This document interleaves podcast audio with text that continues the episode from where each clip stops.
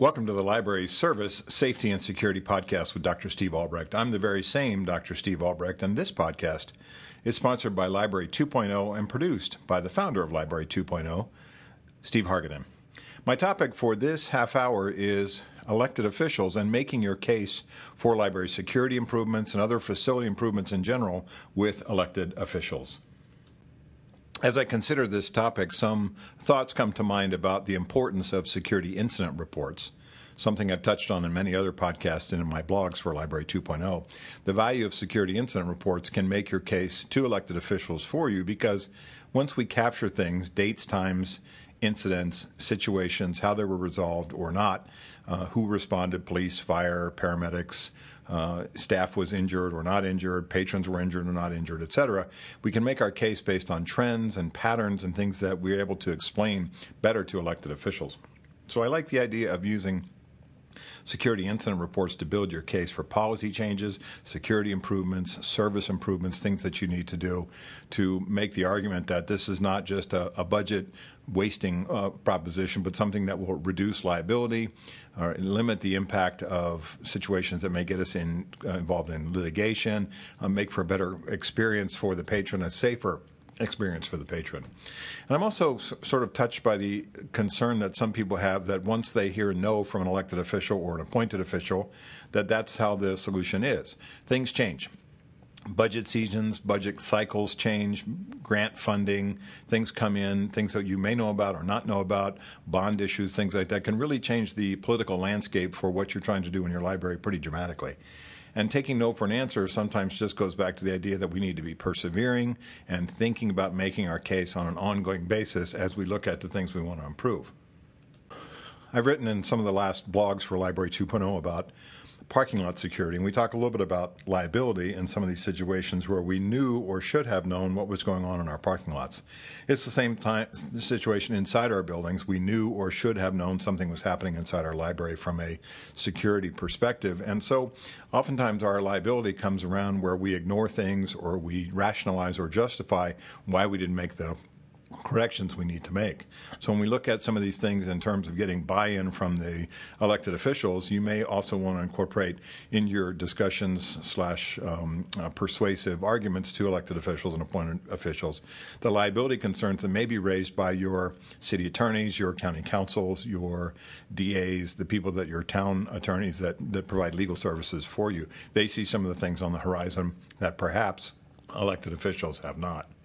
We define elected officials or appointed officials as people that are on your library board. We have city managers. We have uh, county board uh, elected officials, uh, city board elected officials, city council members, county representatives, uh, aldermen, whatever they're called in your particular part of the world.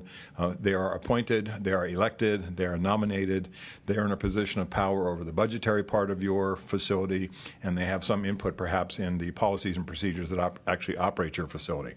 So that's who I'm kind of incorporating into our conversation about how we're more persuasive with dealing with these types of folks.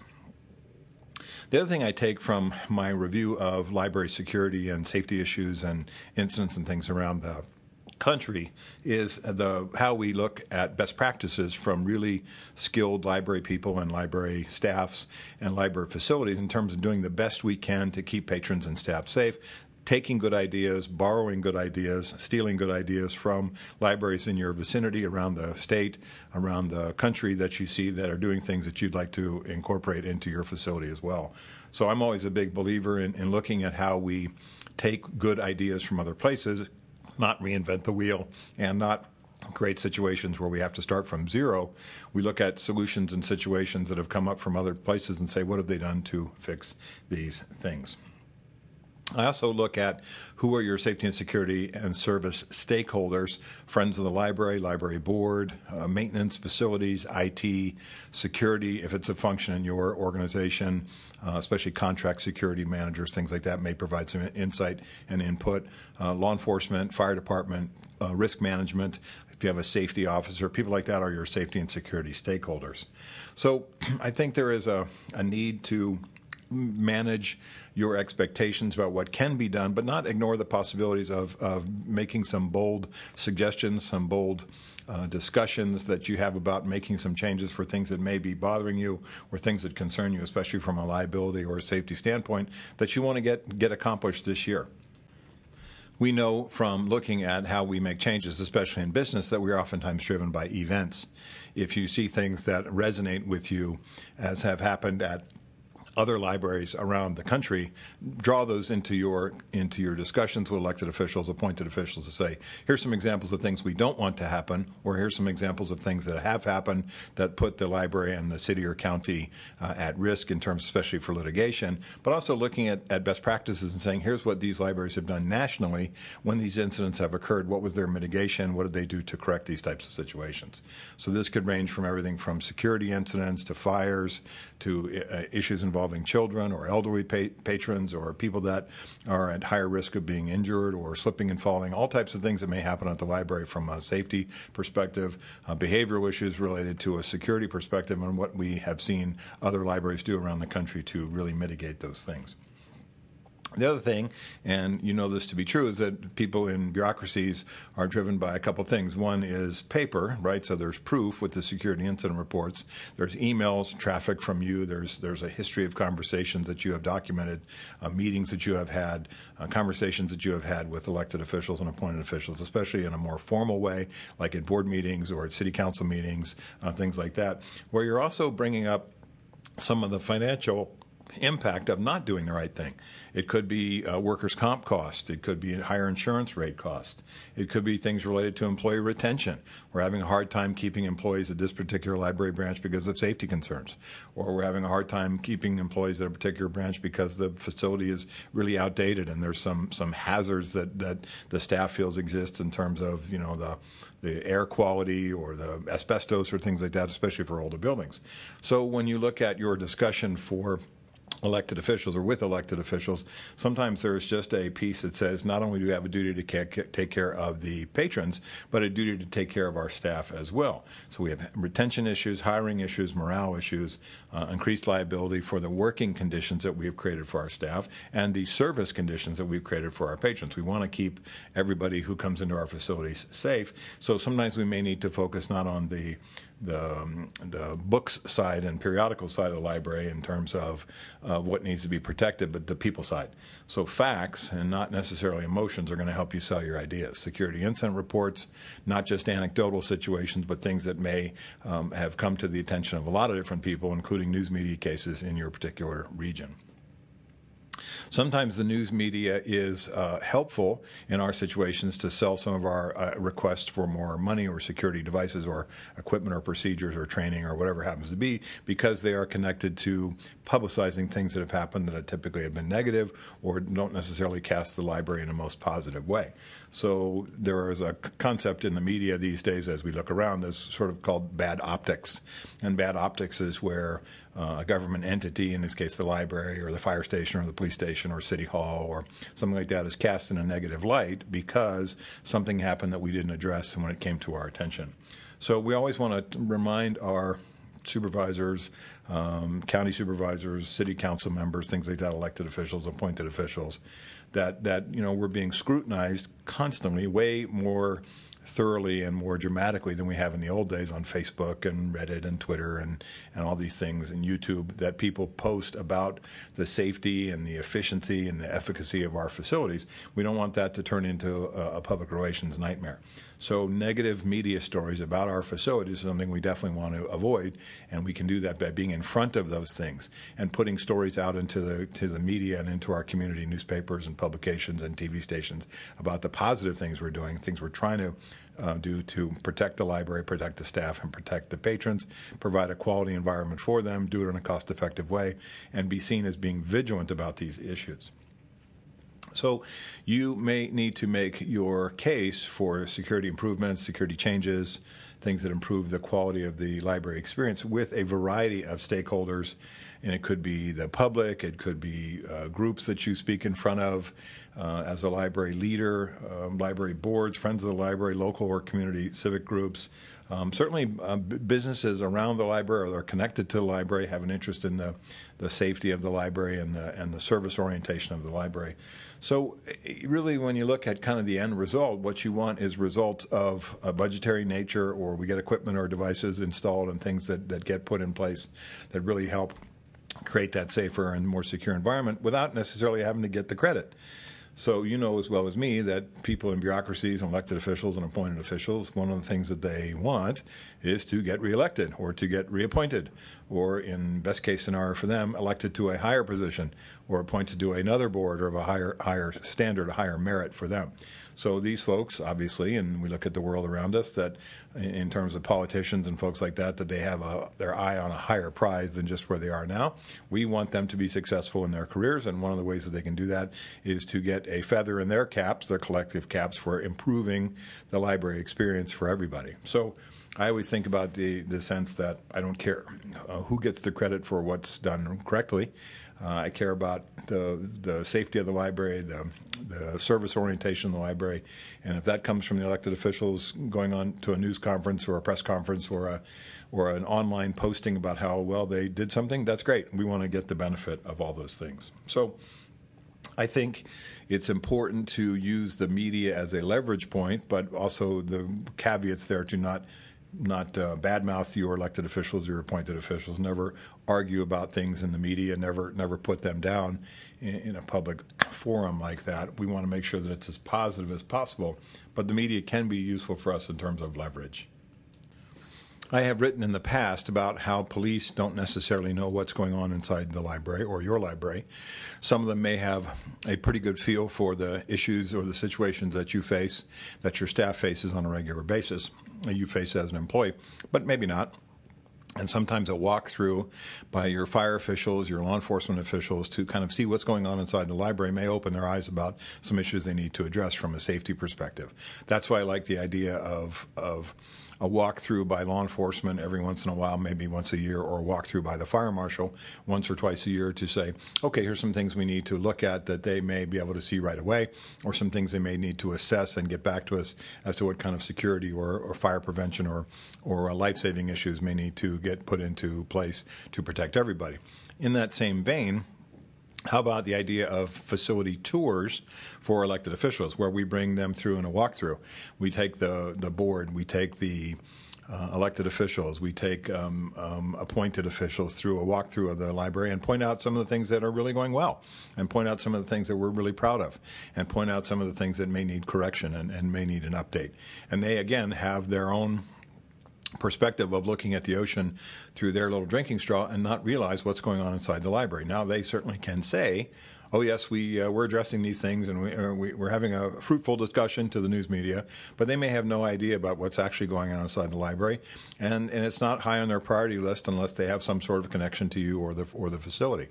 So I like the idea of of inviting them in and saying, let's do a walkthrough, let's do a tour, let's point out some things that are really going well that we're doing on behalf of the patrons and the community, and some things that could need improvement. I also think it's important, especially if you're a library leader, um, manager, uh, director, assistant director, things like that, is to be as visible as possible, not just for the elected officials, not just for the library board, but in other community events as well. I see lots of examples around the country where library leaders are speaking at, you know, Kiwanis clubs and, and Lions clubs and Optimist clubs and things like that. They're going out into the community and speaking in front of various groups and, and really ringing the bell of, of library value and service to the community and things that the libraries can provide that some people obviously don't always know which are happening. So this visibility, you know, attending city council meetings on a regular basis, attending county board meetings on a regular basis can go a long way towards connecting you as a library leader to the issues at hand. I've talked in, in much detail on these podcasts and in my blogs for Library 2.0 about the value of assessments, looking at your facility from a security perspective, looking at your facility from a hazard mitigation, a hazard management perspective looking at your facility from a service perspective, the, the people we hire, the policies we, we use to uh, orient and train our staffs, the things that we're doing on an ongoing basis to keep the facility safe. We talked about audits in, in future, in, in past discussions, what we look at in the future of keeping the facility safe so that we have checklists either formalized or in our mind. We're doing walkthroughs on a regular basis, daily basis. We're asking our supervisors and employees to pay careful attention to those things that need to be corrected right away. So this kind of goes back to the sense that I have that oftentimes we make decisions based on data. And you know, I always talk about the the the doctor you go to runs tests before he or she prescribes medication. If they don't, it's malpractice.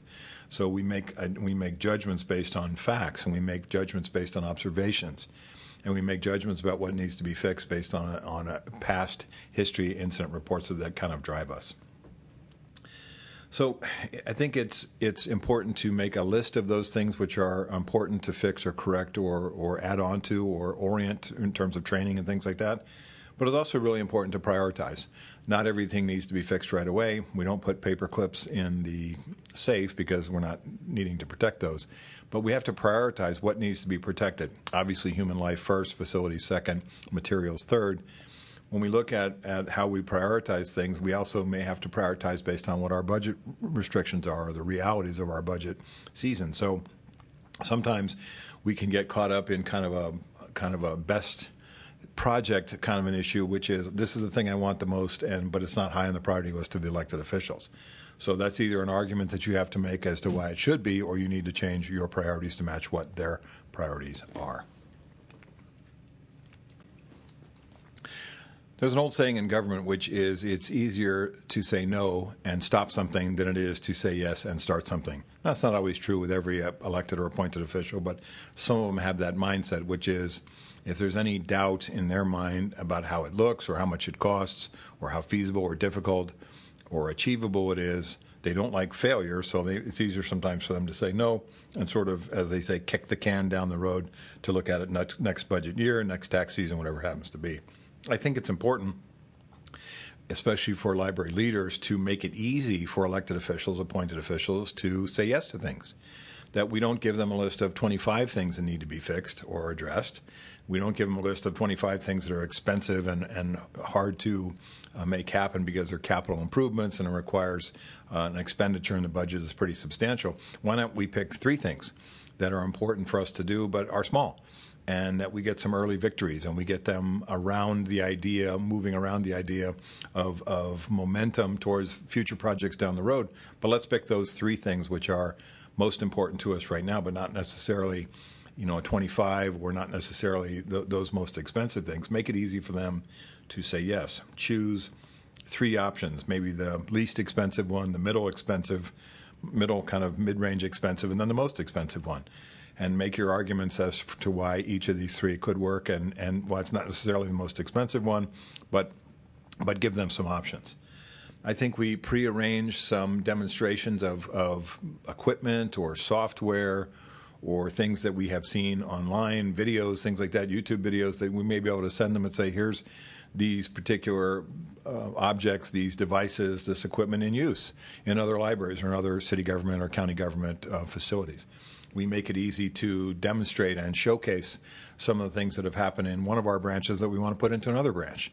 So we're really being successful with a certain collection of camera systems or something like that in, in our main branch, and we want to expand that to the other branches.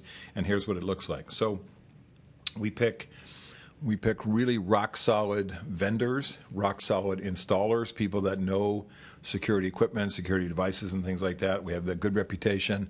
They're not they're not a fly by night company. They stand behind their products and their installations and their service, and we use that as as a leverage point for expanding what we're trying to do for other branches as well. We look at especially for elected officials in the in the budget piece, we look at ways to save money by doing things ourselves you may have really skilled people in maintenance, facilities, public works that can do some of the things with um, um, an eye toward saving a lot of installation monies. Uh, they may be able to get, get, or, or procure security equipment they already have that was used in another facility that they have waiting to be put into the library, things like that, where we can be smart and cost effective as well. We don't necessarily need to go out for installation if we have the talent on hand in our own facilities. And then sometimes you may be able to get some support and backing from your law enforcement agencies in town, PD or sheriff. You may be able to get some backing from the fire marshal, the fire chief uh, in your community. You may be able to get backing from facilities maintenance, IT, uh, risk management, who can also go to bat when you're not there, and ha- they have the ear of the elected officials, the appointed officials, to say, "Hey, I agree with." What's needed over at the library, and here's why, and they may be able to make your case for you as well. If we go back to the idea that sometimes it's easier for appointed or elected officials to say no to something and stop a process or not, not actually initiate or start a process or start an improvement, as opposed to saying yes and starting, starting a whole process of, of installation and buying equipment and things like that, I think it's important to look at things that could be solved with policy changes. Maybe they can make a stroke of a pen at their desk, and we're talking about a county board of supervisors or a city council members, things like that. They can meet, and it's an agenda item where they say, with, at the stroke of a pen, we can change our code of conduct, we can change certain policies. Maybe they're HR related for employees, how we hire people, train, orient them. Maybe they're patron conduct uh, policies. Sometimes you may start with just things that can be corrected through a stroke of a pen that has to do with policies as opposed to having to make a capital improvements purchase and, and a big budget fix. Sometimes the things we're trying to do can be corrected by employee vigilance, employee training, or changing policy as opposed to putting in new security equipment. So think about what those things are and look at maybe policy changes first, training, awareness, reminders, signage could be very cheap, something we could do, especially during the COVID crisis. We've seen a lot of um, creative signage for the masks and the and personal protective equipment and hygiene and distancing and things like that. Then we look at equipment, maybe third, and then we look at the most expensive, which is a capital improvement, where we're knocking over walls or running wire or drilling holes and things where it's more expensive. So look at your options for the priorities and say, can I start with the things that they can approve easily and then get more into the difficult ones as we go forward and, and show success? And I, I think we have to have some public gratitude for our elected officials and appointed officials Imagine how many directions they are pulled by all types of different constituencies. The library is a constituent for them, but it's also Parks and Rec. It's also uh, the community development and new business. It's the city clerk's office. It's the county clerk's office. It's it's uh, it's a public health department. There's lots of people that are pulling at these elected officials, especially going after and, and making their case and pleading to the city managers, the county CAOs or CEOs, whatever you call them in your particular uh, location, where there's lots of people that have their ear and your priorities are not necessarily their priorities. We've got to be polite, we've got to be assertive. We have to back our discussion as to what we want with evidence, especially the value of security incident reports. Have some other stakeholders make our case for us as well, and then wait and see what happens. it's a it's a long game. It's a patience thing where we're trying to get improvements made not necessarily for things that are urgent and, and, and mission critical or life threatening. Those things have to get those things have to get fixed and repaired immediately, from especially from a liability standpoint and a safety standpoint. But there are lots of other things that are just on the long game list that you want to get done within the next couple of years, and you have to have patience for that process while you work with those elected officials. And then you think, okay, I'm making my case with these elected or appointed officials. Guess what happens in election season? They're out, new group of people come back in. You have to be ready to make your case one more time. I've seen this many times where where a council or a board will be maybe unanimous on library fixes and library improvements, and then the, then the election season comes in and there are new people come in and they go, whoa, whoa, I need to be educated on this, or it's not a priority for me. We need to move this off the, our calendar downstream. So you may have to make the same discussion the same persuasive arguments to those new elected or appointed officials just about all over again as you did from the previous group because there's no institutional memory anymore. Either with current elected officials, appointed officials, or new ones, part of my educational process for them, I think, would maybe involve things that they don't necessarily know exist. Here's a whole library grant funding program that we can start with. Uh, here's a whole bond issue related to libraries that we can get busy with. Here's a whole fundraising um, set of activities inside our community where we partner with different community groups that help the library. There's some budget creativity that we can come up with in terms of staffing and hiring or delaying staffing and hiring as, as necessary um, to reprioritize our, our, budget dollars for the things that we want to spend them on. So I, I, know that some elected officials have a lot of wisdom and experience and background in working with budgets and, and the accounting process necessary to come up with those solid budget plans. Others not so much. So if that is one of your fortes as a library leader, that you're that you're up to speed on the budget process and a lot of the ins and outs of the of the dynamics of how different departments compete for budget dollars, then you may have to have an educational process with those elected or appointed officials, especially for those things where you can be creative and think outside the box.